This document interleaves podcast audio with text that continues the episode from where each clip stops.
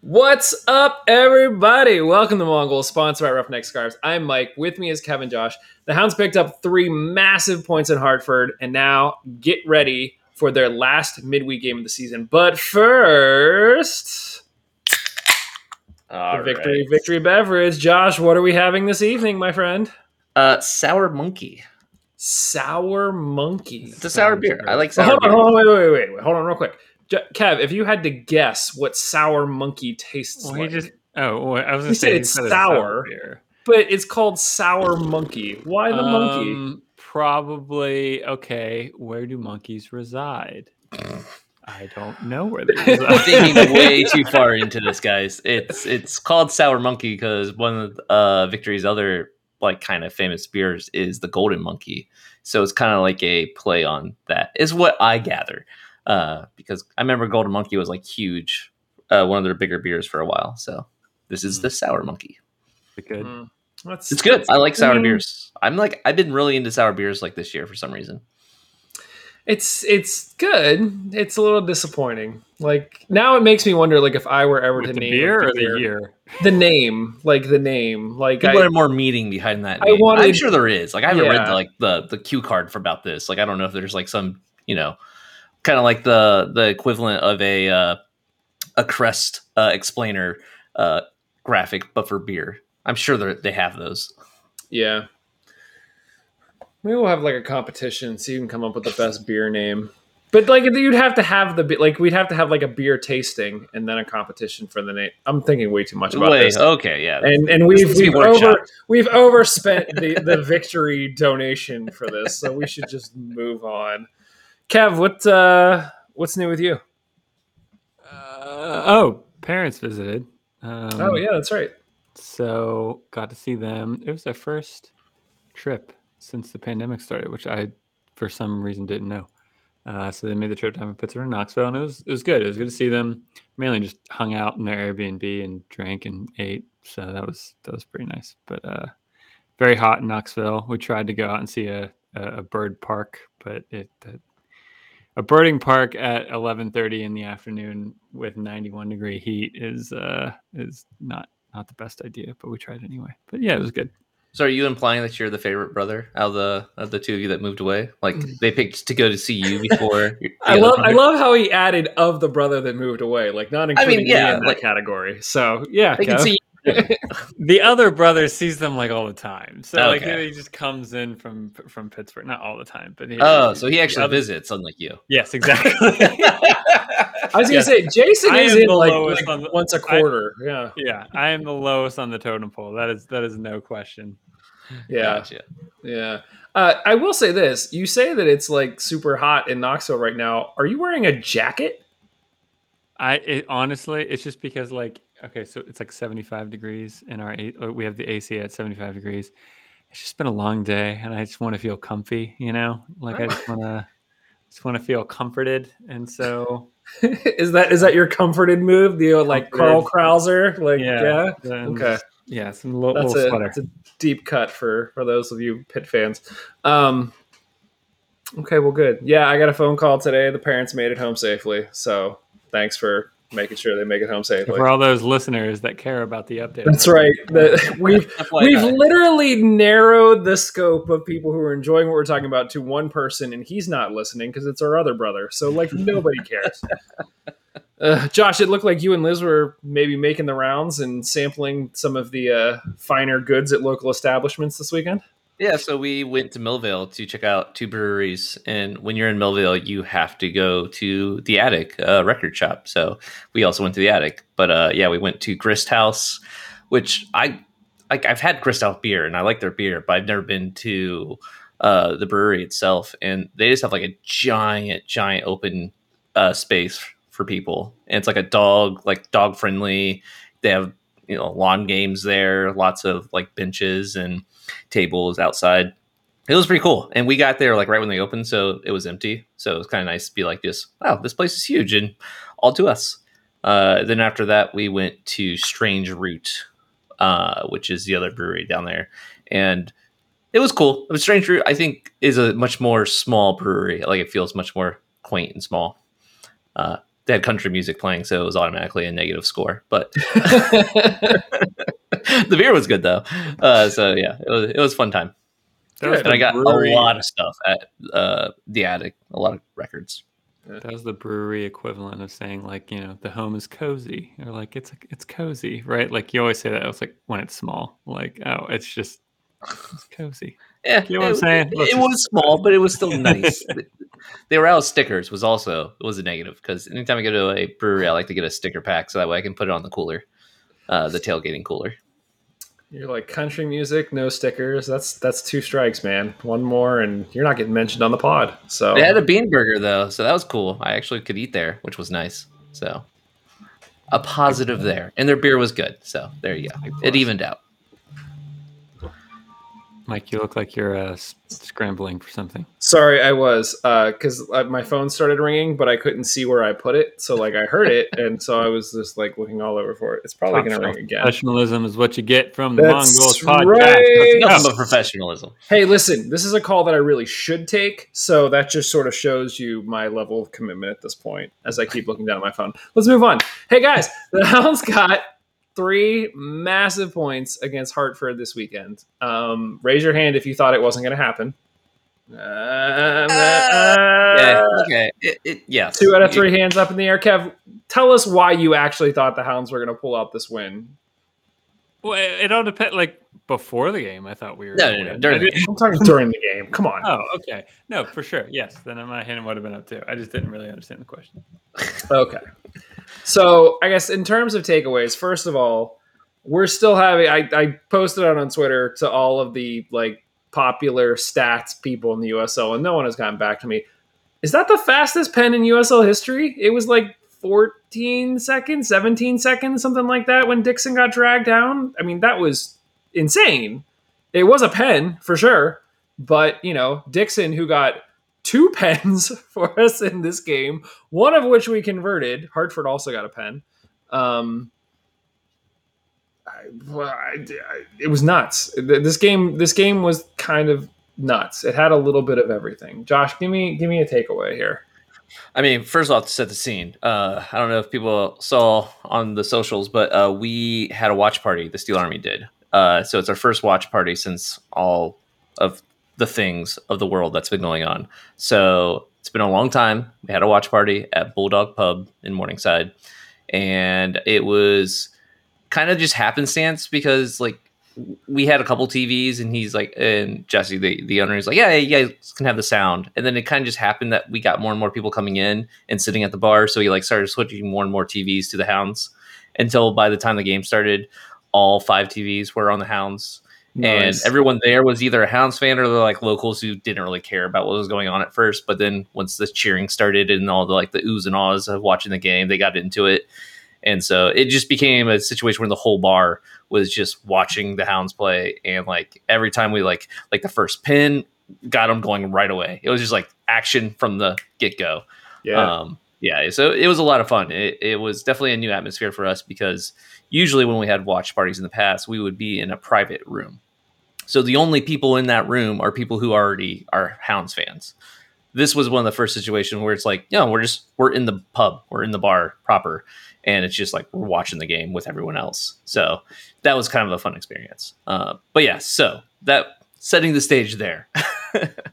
uh, the penalties from first viewing, watching the replays, I felt like almost all of them were kind of soft a little bit. Like that first one, I can understand it being a PK. It was still like okay, it, it's it's a PK, but it's not like I felt indignant about the you know the way it went down. It was more like, oh great, somebody just gave us a gift. Like, yes, see, yeah, yeah, yeah. Uh, like I wasn't gonna question it. I'm like, all right, cool, it's PK. Yeah, exactly. Uh, the red card PK later on in the game, I was like, yeah, I don't know. That feels that feels kind of harsh. A red card, like I know if it's a, if it's a foul, it has to be a red card because it would be denying a goal scoring opp- a clear goal scoring opportunity. But he was he was the last man. Too. Yes, yeah, yeah like I yeah. logistically, I understand why that is a red, but it felt really harsh to get a red and get a PK in that situation when it was kind of like a softer foul, in my opinion. Again, not going to question it. it's not like I'm like, oh, I don't know, guys. it's like, nope, cool. Um, but I am happy our game winner came off of. Uh, I know it was a corner kick, but it was still like run and play type feel like situation because it was a rebound after the corner was taken. So yeah, it yeah, but yeah. So the the the PKs, all of them felt kind of soft to me, and I don't even understand their PK. Like I was gonna say, yeah, no clue. it felt like he felt bad that he gave us two, and he's like, "I'll give them one." Like, yeah. Although I don't think that works out for the the order they went in, but still. yeah, no, it, it theirs was definitely soft. Um, I don't, Kev, you you were sort of nodding your head. Do you have anything to add to the whole three PKs in one game conversation? I mean, other other than just for having three PKs for a five goal game where a winner comes in the 90th minute wasn't a like it wasn't a great game. like it wasn't. It was really weird to say that because it had all the ingredients of everything, but it was probably the worst game to have in, in that scenario. I don't think either team played particularly well. Actually, I'll retract that. I think Hartford played pretty well with ten men. Um, not pretty well, like very well. Um, yeah, if I'm Hartford, I mean, I, th- I think we got away with one a bit here. Yes. I think I, I think when when we went down to ten or when they went down to ten, I it didn't look like it. I mean, like, but we didn't we didn't control the game. Um, it felt like they were getting more of the possession, and it honestly felt like just everything was still even. It felt like you know every time Hartford would counter, they would counter with like, you know, two guys against our three defenders every time we would counter, we'd be countering with like two guys against their three defenders. I'm like, where's the man advantage? It's just we weren't we weren't connecting passes. We weren't playing well at all. The the the silver lining around all of this is to say, you know, amid all of that, we still won away from home against a good team. So like that that alone is great. Three points, great. I'm all I'm all really happy with that. But uh but yeah, we didn't we didn't play particularly well. Hartford did. I mean, the atmosphere in Hartford was great. Um, the, I mean, yeah, their their pen was ridiculous. I, I, I mean, I'm kind of jumping all over the place here, but it's never a pen. Um, I think I, I, think both are like our penalties are, but yeah, the whole red card double jeopardy thing. Just, I, I don't I don't know the rules around it. It's funny. I mean, like all of us watch so much soccer and com- you know commentate so much on soccer. I've never like ro- read rules. I just like, like go off of like what what the commentators and announcers say and, and my understanding of the game. Um, so yeah, it's weird game uh, for everything. You know, it was it was simultaneously the most drama filled best game you can hope for and the worst game I've seen in a while. yeah, for sure. Um, I, you know, I feel bad for Dixon who like lined up to take the pen and then missed it. Now he did get, you know, a goal later in the game, which like that's awesome because I still feel like, you know, Dixon is one of has been one of our best players down the stretch here, uh, especially during this whole condensed period. Um, might be one of the best players of the season. The stats might not completely reflect that, but the way he's been contributing um, has just been awesome. So, guys, I have really weird. Yeah, I'm still not, you know, convinced. I I was really happy with uh, Ezra. I thought Ezra played really, really well, made things happen. Ezra he Ezra Armstrong, yeah, mm-hmm. Ezra, who basically uh, led to uh, the second goal, I believe it was, and then he was subbed off for Judge, and like Still don't know. This is like queuing up Laura Ellen to just go crazy on how much she doesn't like Judge. Well, also what the the, the context of it, right? Because Armstrong didn't start. Ar- Armstrong came on right. as a sub. I forget when, but he came on as a sub. Yeah, and played 20 minutes. Looked pretty promising, and then was subbed off. I, I mean, it it didn't look like it was an injury. The only thing I can think of as far as tactic, tactic, uh, tactically was Judge is a bit of a bigger body, and if at the end of the game you're just throwing balls into the box, getting corners, getting set pieces, whatever, the height advantage helps. But that just feels very tactically weird. I don't know. I mean, so yeah, it, that was weird. I thought the Armstrong thing was really weird. I mean, Yeah. it worked and we won. So, like, I, I don't know. It didn't contribute. I'm not saying it's because of that, but I'm Right. saying we still won. Like, I don't, I, I, it's hard for me to be like, ah, tactically, I don't know if that was a correct decision, blah, blah, blah. Because it, we, we got the result and therefore all is forgiven. Guys, I, I have a uh, I have a quiz here for you. We're gonna see if you guys can figure out the answer to this. Kev, your eyes just got really big. For those of you who are listening live, you guys can uh, try to guess as well. So here we go.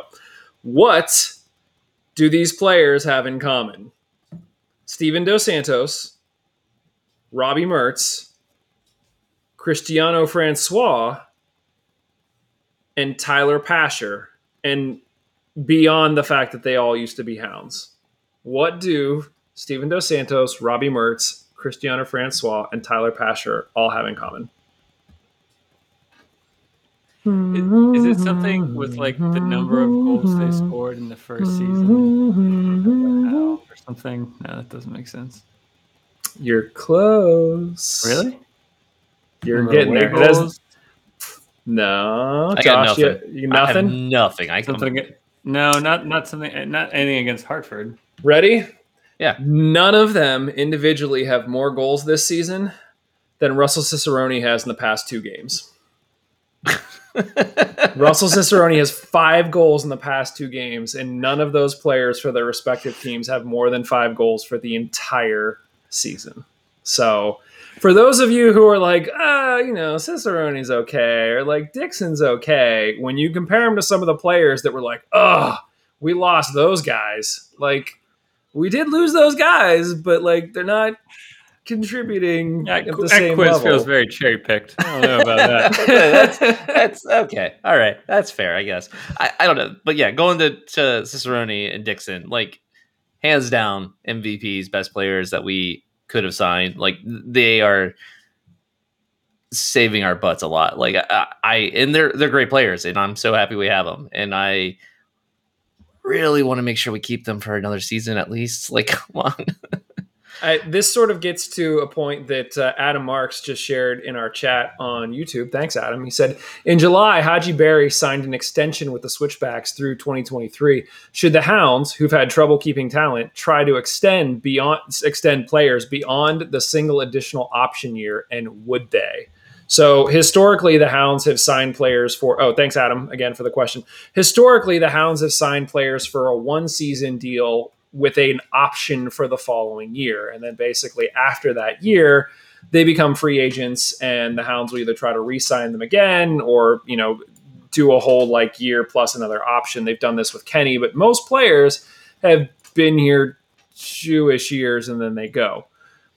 What are your guys' thoughts on trying to lock down somebody like, you know, Cicerone mid-season considering that that's not something that Lilley has done before. And we, you know, I just ran through that list of players that if I had told you in the season they were in, like they're going to go, you'd be like, no. How do you feel about these midseason deals? I mean, technically, both those players, uh, Cicerone and Dixon, have options for 2022. So it's a one year deal with an option for 2022. We pick up their options, obviously, for 2022. The, I guess if the question is, do we try to keep them for even longer? Yeah. So, so do we try to sign them for 2022 now with an option for 23?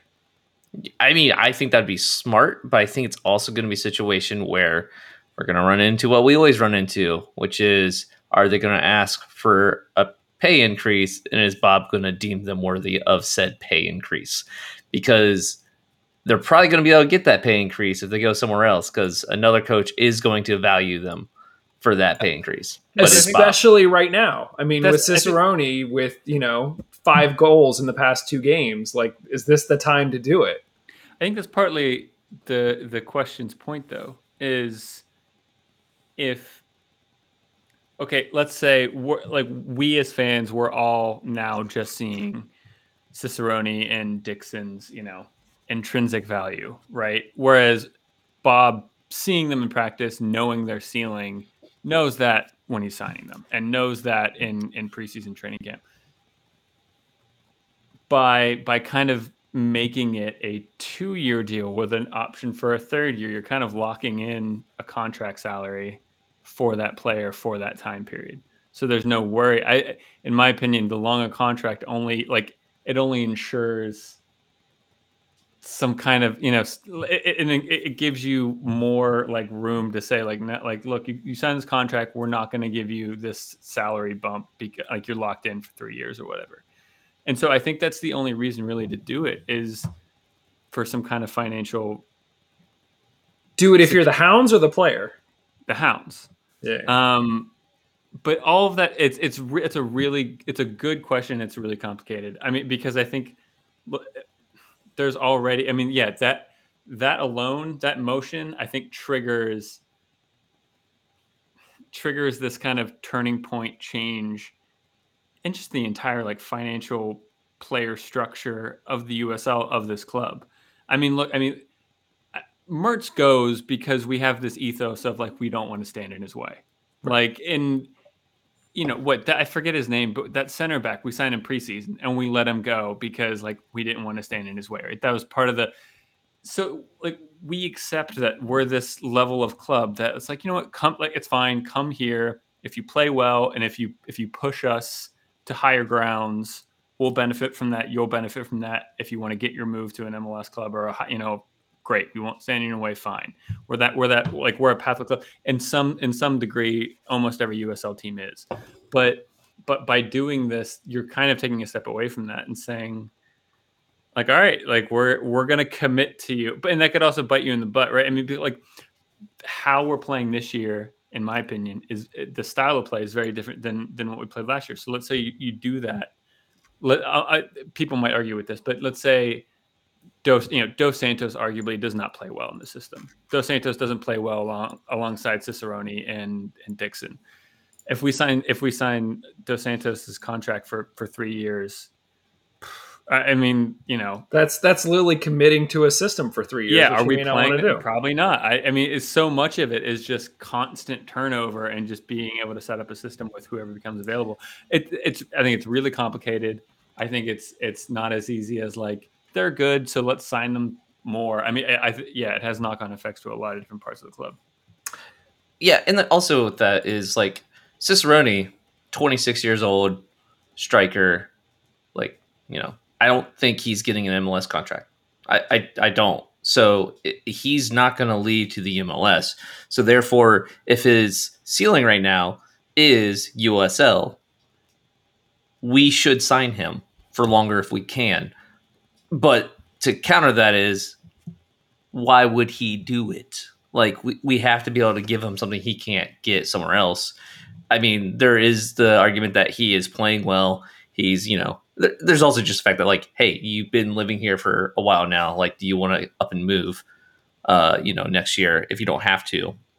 And there's the assurance that you have a job by having like a steady a contract that goes more than one year. So therefore, you're not scrambling every year, worried about if you're going to be able to make a living playing soccer. So it, it's a situation where I do think there are positives for the players, and I, I know the narrative is that you know Bob kind of lowballs these players a lot, but at the same time, if I'm trying to play devil's advocate a little bit here, is with not even devil's advocate, just trying to see his point of view of it is he knows that he can make another player what Cicerone is in his system.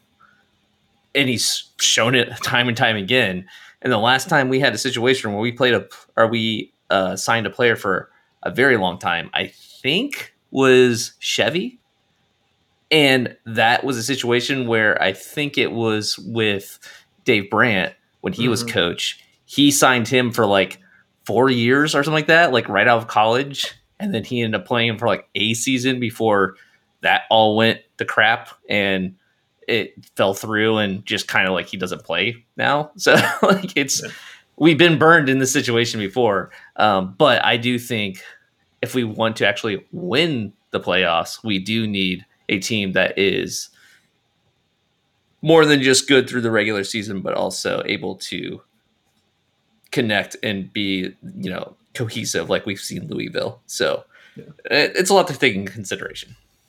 I mean, the only the only player that has outlasted there's two players that have outlasted the like two year limit it seems for the Hounds has been Kenny Forbes and Jordan Dover. And Dover has missed the majority of the season with an injury. Kenny has been with us all four years that Lilley has been here. Was that so? Con- that wasn't their contract. No, no, no, that wasn't the contract. It was just yeah. But I think that you know, if if if you know, given Lilley the option of saying, you know, we're going to have Kenny Forbes retire here, he'd probably say, great. Um, because we know, I mean, Jordan came on the show and told us how much Coach loves Kenny and makes it clear. But like, I'm wondering how much of that is more a function of the position that Kenny plays, and he can play in any system, versus something like a striker, which could be very, uh, your output can be very conditional upon the system that you're playing in.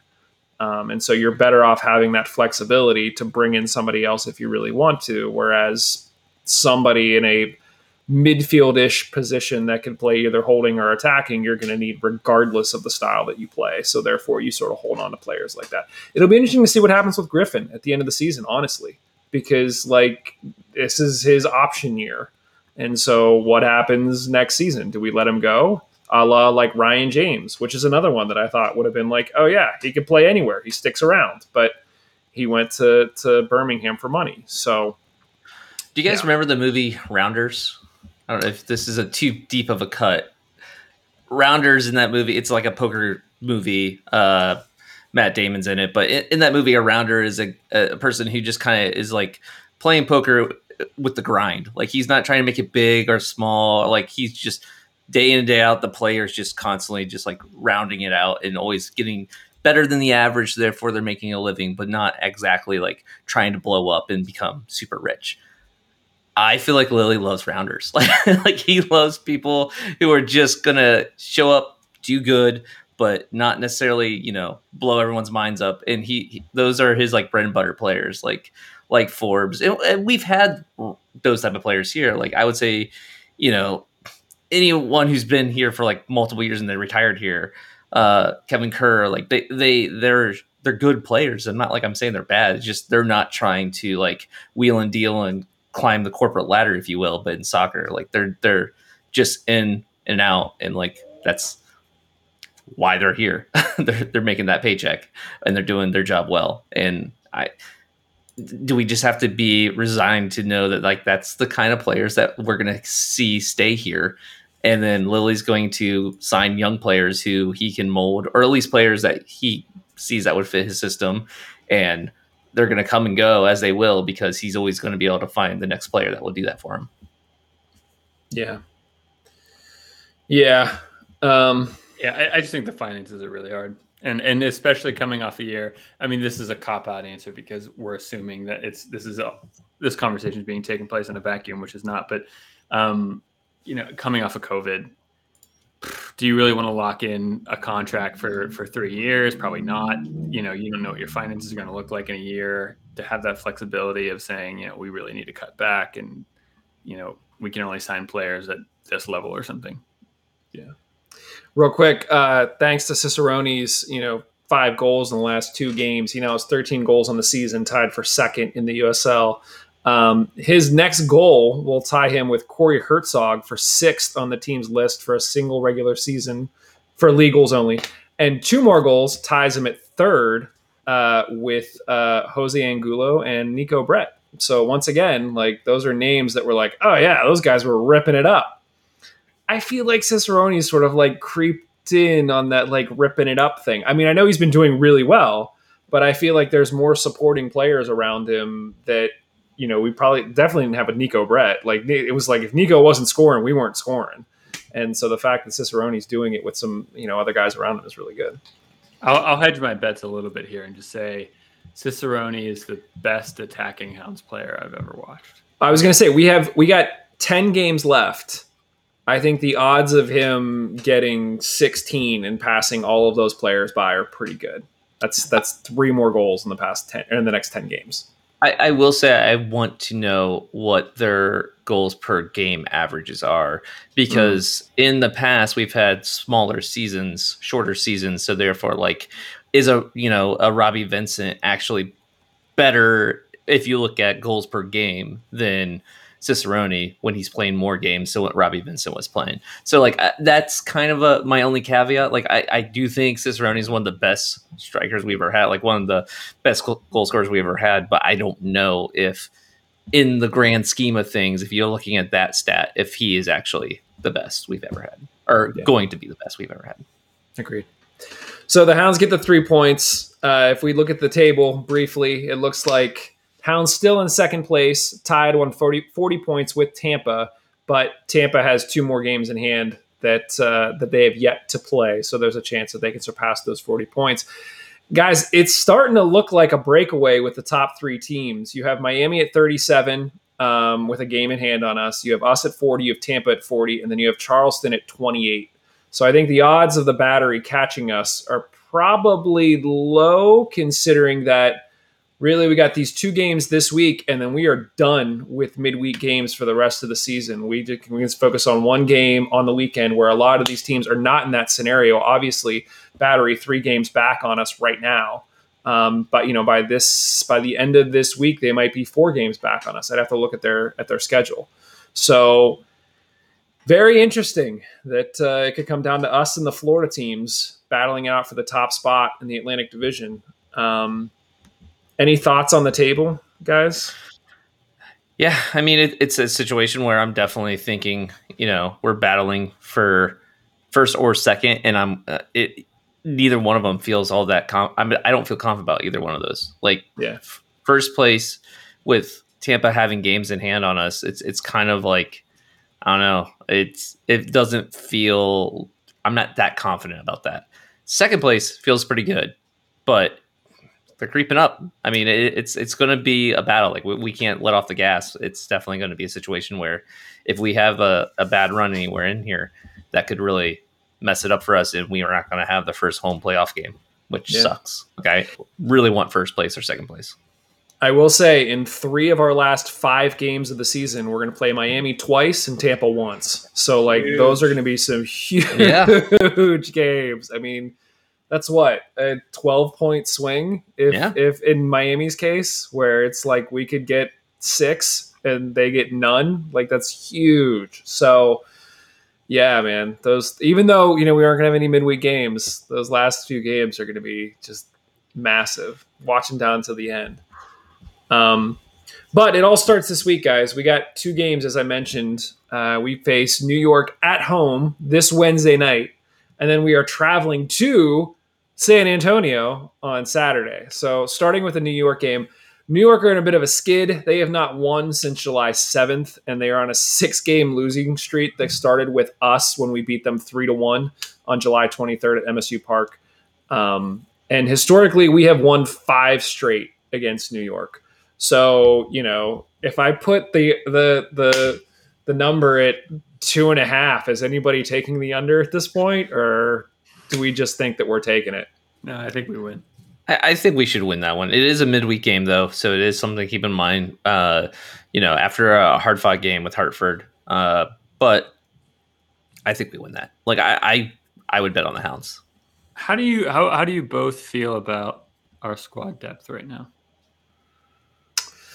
Seeing players like Judge the past few weeks makes me a little bit nervous. It makes me wonder if I don't. I don't get the whole Judge hate. I think Judge is fine. I, I think he's. I we haven't seen. I feel like I, we haven't seen enough of him to make a legitimate kind of call on him. But uh, I think we have. But um, but I, it also makes me wonder whether or not we would see him if we weren't in this crazy stretch of however many games, like nine games in a month or whatever it is that we're on.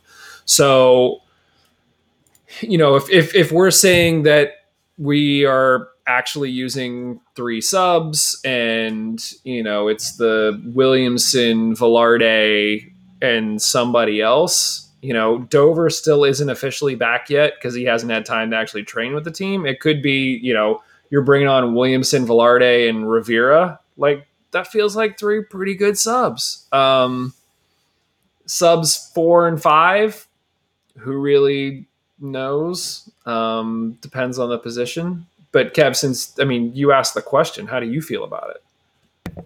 I like it. I mean, I, I've I've been I've been getting more and more confident with our kind of fringe players. Um, I mean, I think at the beginning of the season, Perez starts as a fringe squad player, and now I'm very mm-hmm. happy to see him start. You know, if he if he starts any of the games, um, I mean, Wharton has been, I think, rock solid. Uh, he he goes through stretches where he's you know a bit more effective and and a bit less effective, but um, you know now that we yeah we essentially have three center backs and then like Cicerone up top, and then just throw literally reach in a bag and pull out six players and just throw them in there. It, it, that's what it feels like, and, and I, I, feel good about the combination of all of them. I think the other thing is, I mean, Williamson in particular. I mean, he's what he's a lone player, right? Like we're yep. To, to be a lone player um, who's not starting every week, who's who's coming off and you know as a sub with 15, 20 minutes in a game. I mean, to me, he still has the right attitude when he comes on. He looks aggressive and hungry, and um, you know he's he's. You're not going to look that great when you're next to Cicerone and Dixon, um, but but I, I don't know. I really like our squad depth uh, and and the options that we have. Um, that and and they've been needed. I think in the stretch, obviously, with all the midweek games. I mean, it could be better. I mean, not as optimistic as, as Kevin in this situation, and especially with the injuries. We have Dikwa, we have Dover, Gat, Robinson now, as well as on the injury list. So it's, I don't know, like it, it's a lot of injuries, and I, I do feel like we have the depth for some great subs, but like if we're talking about rotation, squad rotation, I don't know if I would consider having great subs the same as having a depth for like two different squads coming in and out of the game, like playing every other game or anything like that. It, it's a couple of great subs, and that's about it. I feel like at least. Uh, but I, it's been working, so it's it's hard to be too negative. Now, obviously, we did have a little bit of a run of bad games there for a little bit, but it could have been a lot worse. So, not really complaining. I mean, essentially, you know, Josh, you just listed a bunch of guys who are hurt. If we had said at the start of the season that we would have stretches without some of those guys, I think we'd be like, well, we're we're ho-. in previous seasons we'd be like we're hosed. So like the fact that the team has been able to play on through that just makes you wonder what they could do if some of those guys were still around and not hurt. So, you know, if we said we'd be this far into the season and Dover really wouldn't have played, or Dikwa has been missing for the past few games, um, even Williams, uh, like I just yeah, I mean, we're we're we're carrying on. Um, I know this was a stretch that Lilley was really worried about. Um, he said as much and, and, brought it up as the point of discussion in his last uh, in his last call. So um, if we make it through this and have only dropped a few points, like I think mission accomplished, guys. But uh, yeah, what really counts now is these next ten games and how we do down the stretch heading heading towards the playoffs. So yeah. Um, and you know, when we head to San Antonio on Saturday, yeah, it's outside of our division, but those points still count. So, just to sort of give you a little bit of an idea of who San Antonio are, uh, obviously haven't watched really any San Antonio. They are currently fourth in the Mountain Division on 27 points. So, if you're trying to compare them to some team that we've seen, uh, you know, Hartford, the Battery, Charlotte are all right around that 27 point mark. So they're not going to be pushovers. They're not Loudoun, um, but they're going to be a team that's trying to get points because they're trying to stay above the playoff line as well. So um, if you average it out per game, I think they're they're they've played two less games than we have. So they basically have one and a half points per game. We have 1.8 points per game, um, which you know statistically I don't think means a ton for most people. But uh, if you're interested in sort of a preview of that game, Kevin is going to be joining our buddy Harry on Friday on the SA Soccer Roundtable to help break down the game. So Kev will bring the uh, the the the Riverhounds uh, stats inside of things, and Harry will bring the San Antonio side of things, and we'll just sort of see how it all shakes out prior to the game on Saturday. Um, I'll bring opinions. I don't know about stats. Uh, I forgot stats. Stats implies work. That's right. So I'll, I'll, I'll bring my uh, feelings and reflections on the hounds. And this is a situation that really makes it so hard with the way the divisions are set up right now. Because, like, yeah, they're you know in fourth right now in the Mountain Division, but like I don't know the Mountain Division. I don't know how good they are. I don't know how these teams would stack up against our division. Like fourth place in an easy division, that's they're terrible. Fourth place in a really hard division, that's great. Like I don't know, this is a great division. like I, it, it's just super hard to figure out, and I just I don't know what to expect with San Antonio. It, it's yeah, it's it's all wishy washy right now as far as like being able to compare their stats with ours or anything like that.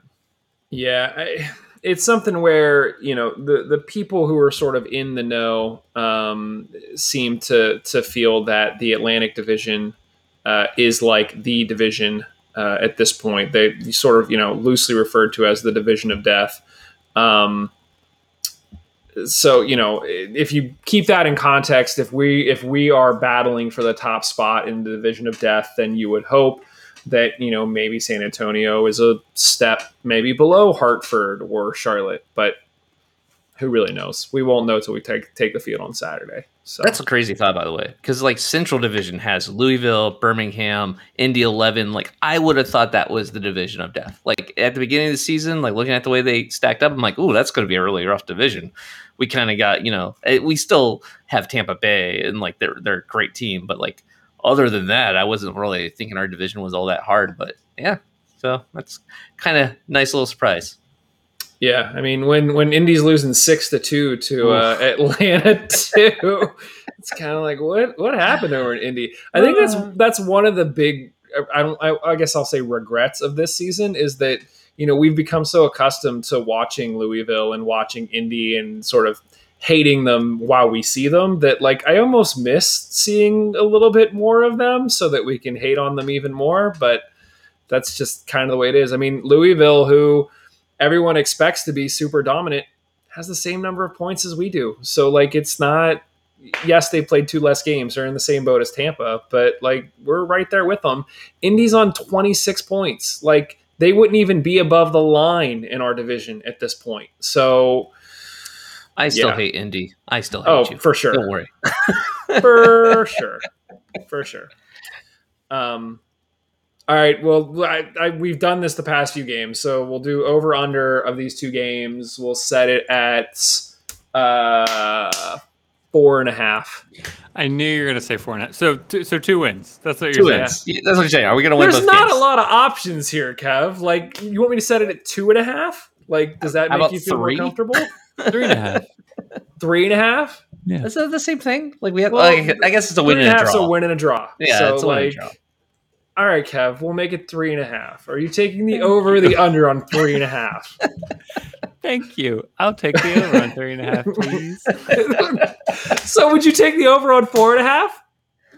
No, because I just feel like I'm never going to bet on two wins. Two wins, one being an away game, far away game that I have no idea about. Okay, so you'll take you'll take a win and a draw, Josh. Especially after our performance against a ten man Hartford for uh, 60 minutes. True, yeah. Josh, to be fair, to be fair, ten men has been our kryptonite. Anytime the Hounds play a team that has a red card, we have never been good like the last couple of seasons. So it's it's expected. That's like. Is, it, is this my cue to say that like you know playing against ten men is actually really mo- like a, just as difficult as eleven? It, is that something that happens a lot? Yeah. Uh, yeah. Okay, but yeah. So the question is is three and a half, and a half points over or under. Um. Yeah, I, I mean, I'm taking the over, but I'm actually not that confident because because the fact that we're traveling so far away and not knowing San Antonio at all, like it, it feels like that game could just be a wash. It could just be a loss, and like honestly, I don't know if like it, it's gonna suck because I we want every point we can get right now, but like in that situation, I don't know what to expect. Like it's like like it could be a blowout for all I know. Like we could get there and they could be like complete and utter garbage, and it could be like we're playing Indy Eleven for all I know, and and and stomp them. So. Yeah. I'll take the over. I think if nothing else, this will be the last game of like the crunch that has been the August sort of September push. So I think if nothing else, Lilley goes in and says, "We're we're walking out of here with at least a point." You shut it down and just play ten men behind the ball and get a point, and we go home. And it's not pretty. shut it down. I well, yeah, yeah. Um, and why would you? Is this Ernie and Dixon? I, I mean, if you watch Ted Lasso, you know that uh, parking the bus can sometimes lead to counterattack goals. So you know Spoiler alert for anyone who didn't watch Friday's episode. So yeah, um, yeah. I think I think we we we don't walk out of there with anything less than a point. Is is I think what I was getting at. I hope, but we'll see. I like that confidence. Yeah. yeah. so so that's what we think about the next two games. Let us know what you think. Guys, we got to talk about the Premier League a little bit. So, first of all, reminder once again join the Mongols Fantasy League. Uh, as we mentioned, our buddy and yours, Golden Glove winner Danny Vitiello, is there. Uh, winners of the league this season will get some sort of cool Mongols swag. Uh, I am now pasting the join code right into our chat. So, for those of you who are watching live, um, you know, you can check it out uh, on Twitter, on Facebook, on YouTube. The link is there. Uh, it is also the auto join code is five R O W T eight. So get into the league, win the league. We got a Mongols jersey, we got hats, we got socks, we got I don't even know, we got all sorts of stuff here. So we're gonna give something away. Um, guys, uh, week three at the Premier League, Ronaldo it's back in red, which like that's wild. Is wild. Is is Ronaldo going to make a difference in United though? Like, be honest. Yes. Yeah. I mean, I, I think he makes a difference. I don't know how he doesn't make a difference. I don't know if I care that much about him being there, but like he's gonna make a difference, and he's gonna make them a lot of money eh, on kit I mean, sales alone. uh, I mean, kit sales alone, yes, that will make a difference. But look, I mean, here's the thing: City bought Grealish and paid a hundred million in transfer.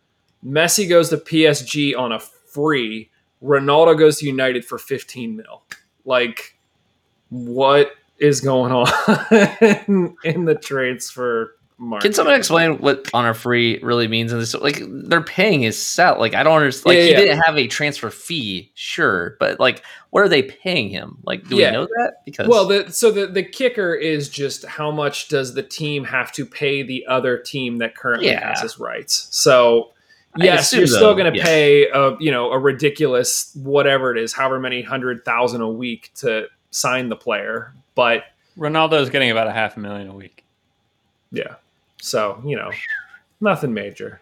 Yeah, whatever. It's just pocket change at this point. Like they don't need more. They they don't need money at all right now. Like they could just be playing for free and still live comfortably for the rest of their lives and so can their kids and their grandkids. So like who cares? Yeah. Anyway. Uh, United, United was the only place Ronaldo could go in in in the newly fractured European club financial system. You think so? Yeah, P- PSG couldn't sign him because of Messi. They were already out of money, and they're trying to keep Mbappe and blah blah blah blah. City was like interested, but like, all right, fine, no.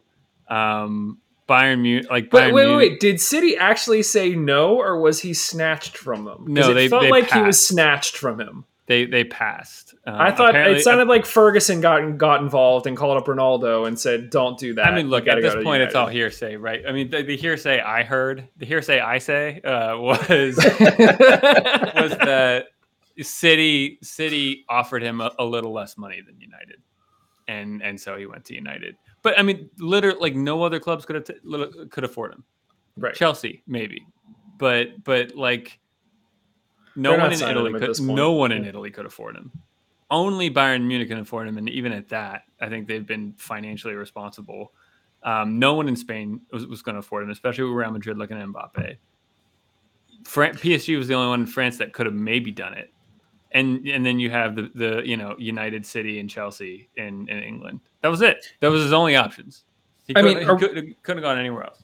Are we seeing the realm where, you know, players like Messi and Ronaldo are getting to the point where it, like this is it? Like they're they're not going to go anywhere else because literally they've reached the peak of the money they're going to make. Yes. I mean, I know Messi talked about taking like a 50% pay cut to stay at Barcelona and they still couldn't keep him. But I'm sure he doesn't have a similar allegiance to PSG. Ronaldo has no allegiance to anyone. I think this is sort of the swan song, like starting at United and finishing at United. So, I mean, next stop MLS. I mean, that's that's, that's I, all of them. I mean, I'm surprised. I, I, Ronaldo actually. I'm like, you know what? Retirement league, time to go, yeah. buddy. Inter Miami, man, go go with Beckham. I mean, honestly, yep. Ronaldo with Beckham, there's a move right there. So It's gonna happen. Like I know you're shaking your head, Kevin. Like, oh no, like they're gonna end up in MLS That's fine. playing. Look, they might end up MLS, but they'll, um, they'll end up in MLS at like 42. Like, Yeah, Ronaldo, Ronaldo, like has made like he still wants to win a Ballon d'Or. Like he's not like he's not gonna do it's that. nice to want things.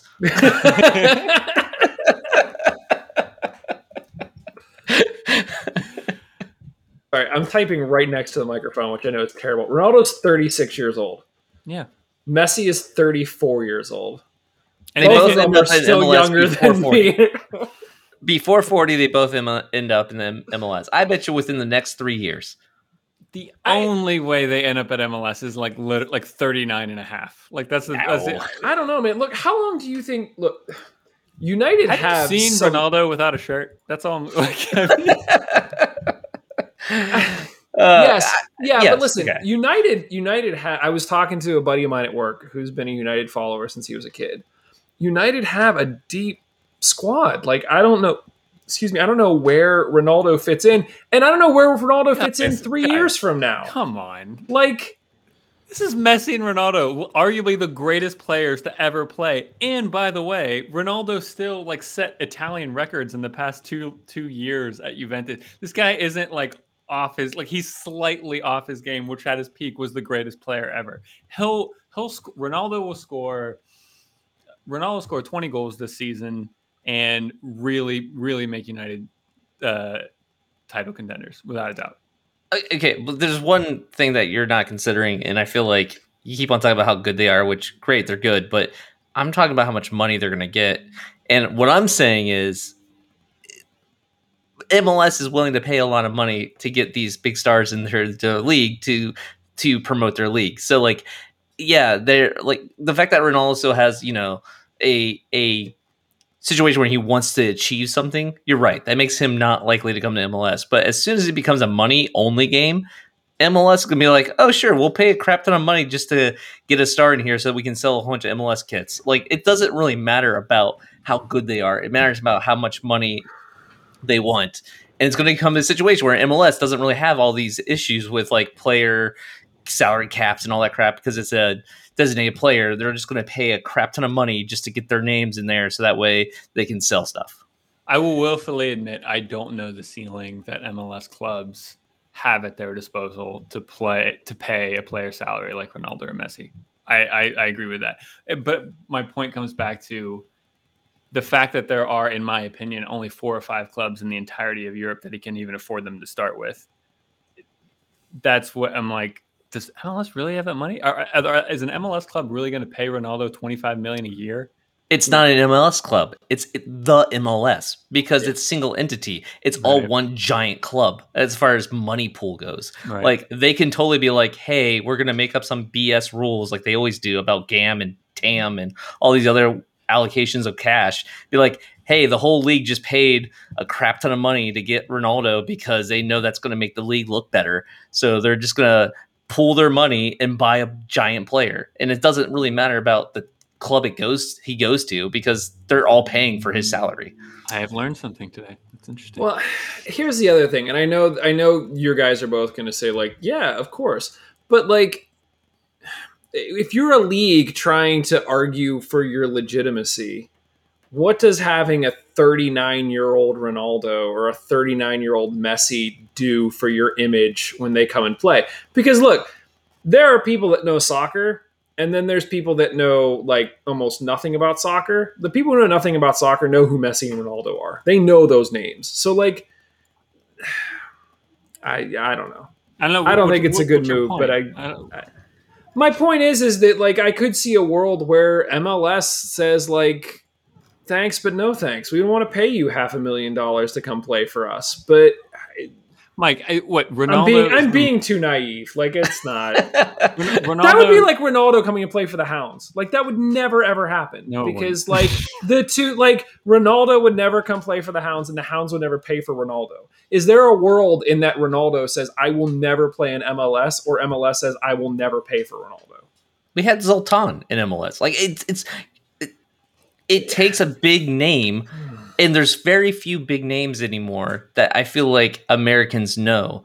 Like that's why they paid a crap ton of money for Beckham because Beckham was the Yeah. biggest name in soccer. That's why they paid the biggest cash for Wayne Rooney because Wayne Rooney was a name that even Americans knew. So you actually need these players that people outside of the soccer sphere know because that's the only players that are going to grant or give you more clout as a league for for Americans. So like you need And- and Ronaldo. for the world. Well, for the world, yeah, but honestly, they're they're paying these this money for these old timer players not because of wanting clout with the rest of the world. They want American fans who are going to show up to games be like, "Oh, I've heard of Ronaldo. I know that name. I play FIFA." Like that's a big name. Like and that takes Wayne Rooney's and Beckham's and Zlatan's. Like that's why they pay the stupid price for these players, even though they're not the greatest as they used to be. Ronaldo still is good. That's what I'm saying. A couple years from now, uh, but like that's that's the way it goes. So they're gonna pay the big salary. They're gonna pull all their money, buy the big player, throw them in one of the clubs that you know they want to go to. Like, hey, what city do you want to retire in? And that's the city that they go to. So that's why Miami will probably get one of the big players because that's you know a good retirement city. Uh, so And Ronaldo can just his tan there. Look, my, my point being, Ronaldo is the most followed person on social media, period. Yeah. More than Kim Kardashian, more than Kanye, more than whoever that hell. Ronaldo is the most followed person on the social media. He brings a huge audience with him. And so if the, if I'm the MLS, if he scored five goals at United and I got a chance to sign him after his contract, geez, sorry, lightning's going over. the I was gonna say that storm's been going on behind you for a while. I Yeah, I've been watching that storm behind drop you. off. Yeah. Okay, so we're thinking it happens. This the, we went from like let's talk about Ronaldo at United to Ronaldo's coming to the MLS in a few years, guys. The other the other storyline, the big story. I think there's lots of storylines in the Premier League. First of all, I think every single year I forget about it that the international break always just happens, and I'm like, what the hell? Like we're just getting into the good stuff, and I feel like that this is the country's ways of saying like, no, no, no, no, no, don't lose focus on us. Like we know you're having fun, but we're going to take your players away. And I know the league was trying to stop players from traveling because then, because of COVID restrictions, they're going to miss the following week. Villa is running into that with two of their starters now who are going to be out. Um, so that's no fun. The other big storyline Arsenal are currently in dead last. They will be playing against 19th place Norwich in two weeks when we come back for the best of the worst. Does anybody have any sympathy for uh, Mikel Arteta at this point? I got No. Yeah, No.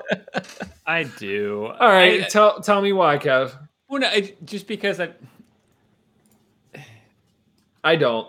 I, I don't I don't look. I'm not an Arsenal fan. I'm not deep into their fan culture, but it feels reminiscent to a time just after I started fo- uh, following Liverpool, where it just like things just felt wrong throughout the entire club.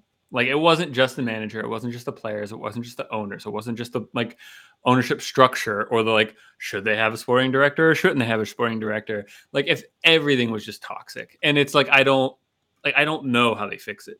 I I, I honestly don't. I don't think throwing cash at it is going to solve it. I don't think switching managers is going to solve it. I don't particularly think Arteta is like the greatest manager, but like I I don't I don't know how they fix it. So that's why I feel bad. Like because as an Arsenal fan, I I have no idea what. I mean, do. one of the trying through things as uh, someone who's been watching EPL for a while is like watching Arsenal fans just be viciously evil towards their club because they hate the people who own the club. You know what I mean? It's a situation where it's just I- Arsenal TV is a meme at this point where you just watch Arsenal TV because you want to see a whole bunch of British people be really pissed off at their club. and it's just hilarious because they just are the most vicious I've ever seen. Like, even as an Everton fan, like, we're not the greatest club, but like, you see, like, you know, the People's Club and like, they're very much into like, you know, the ownership and like feeling like the, the club is with the city and blah, blah, blah. But like with Arsenal, you don't get that at all. Like, the Arsenal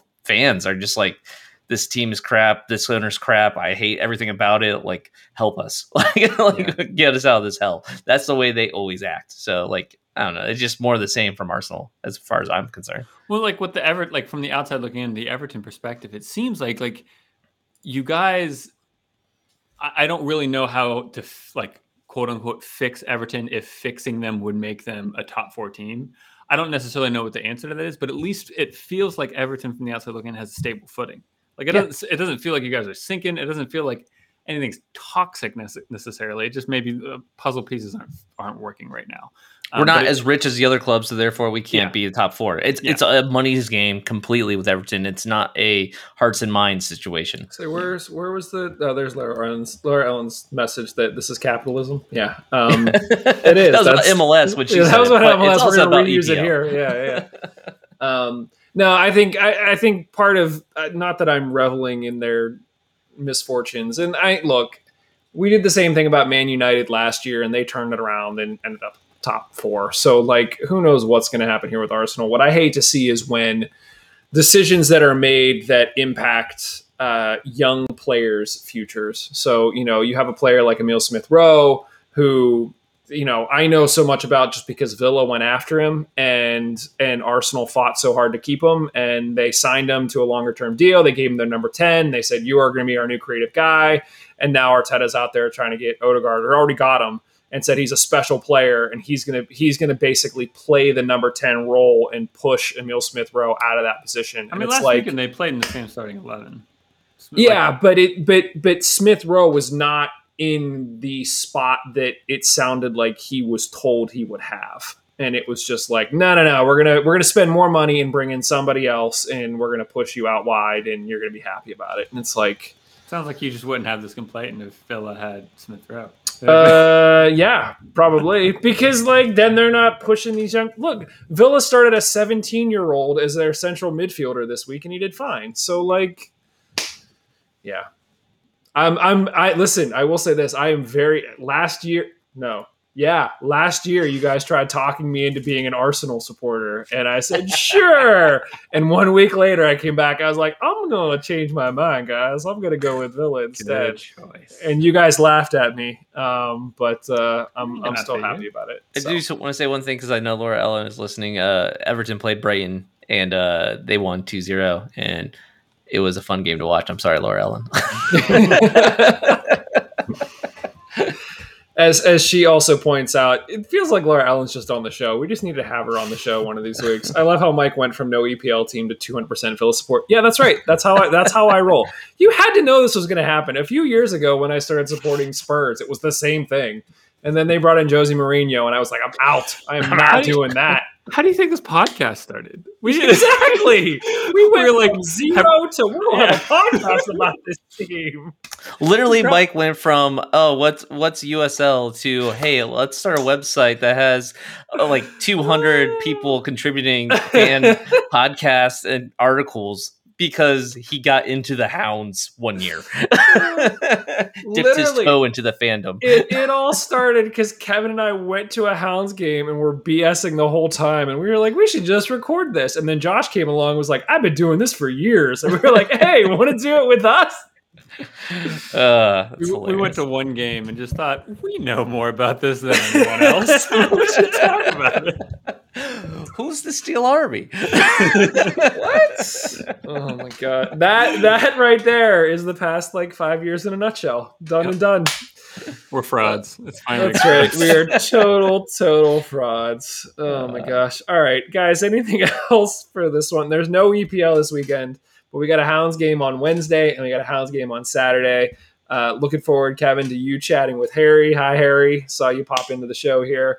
Um, uh, it's probably going to be a wet one. Just be warned right now. Uh, Wednesday's game is looking like the weather is going to be atrocious. Hopefully, it's just rain, no thunder, because yeah, it's going to be a downpour from the looks of it. So, tailgate is probably going to be pretty much just tailgate zone this this week, which is I don't know if you guys know what the tailgate zone is, but the Hounds are starting to do the tailgate zone where they just have food trucks because we're not going to have the grill. It's a weekday game, and it's it's probably going to be hurry up, get into the stadium, get undercover for a little bit, and then as soon as our game starts, you know, let it rain, let it rain.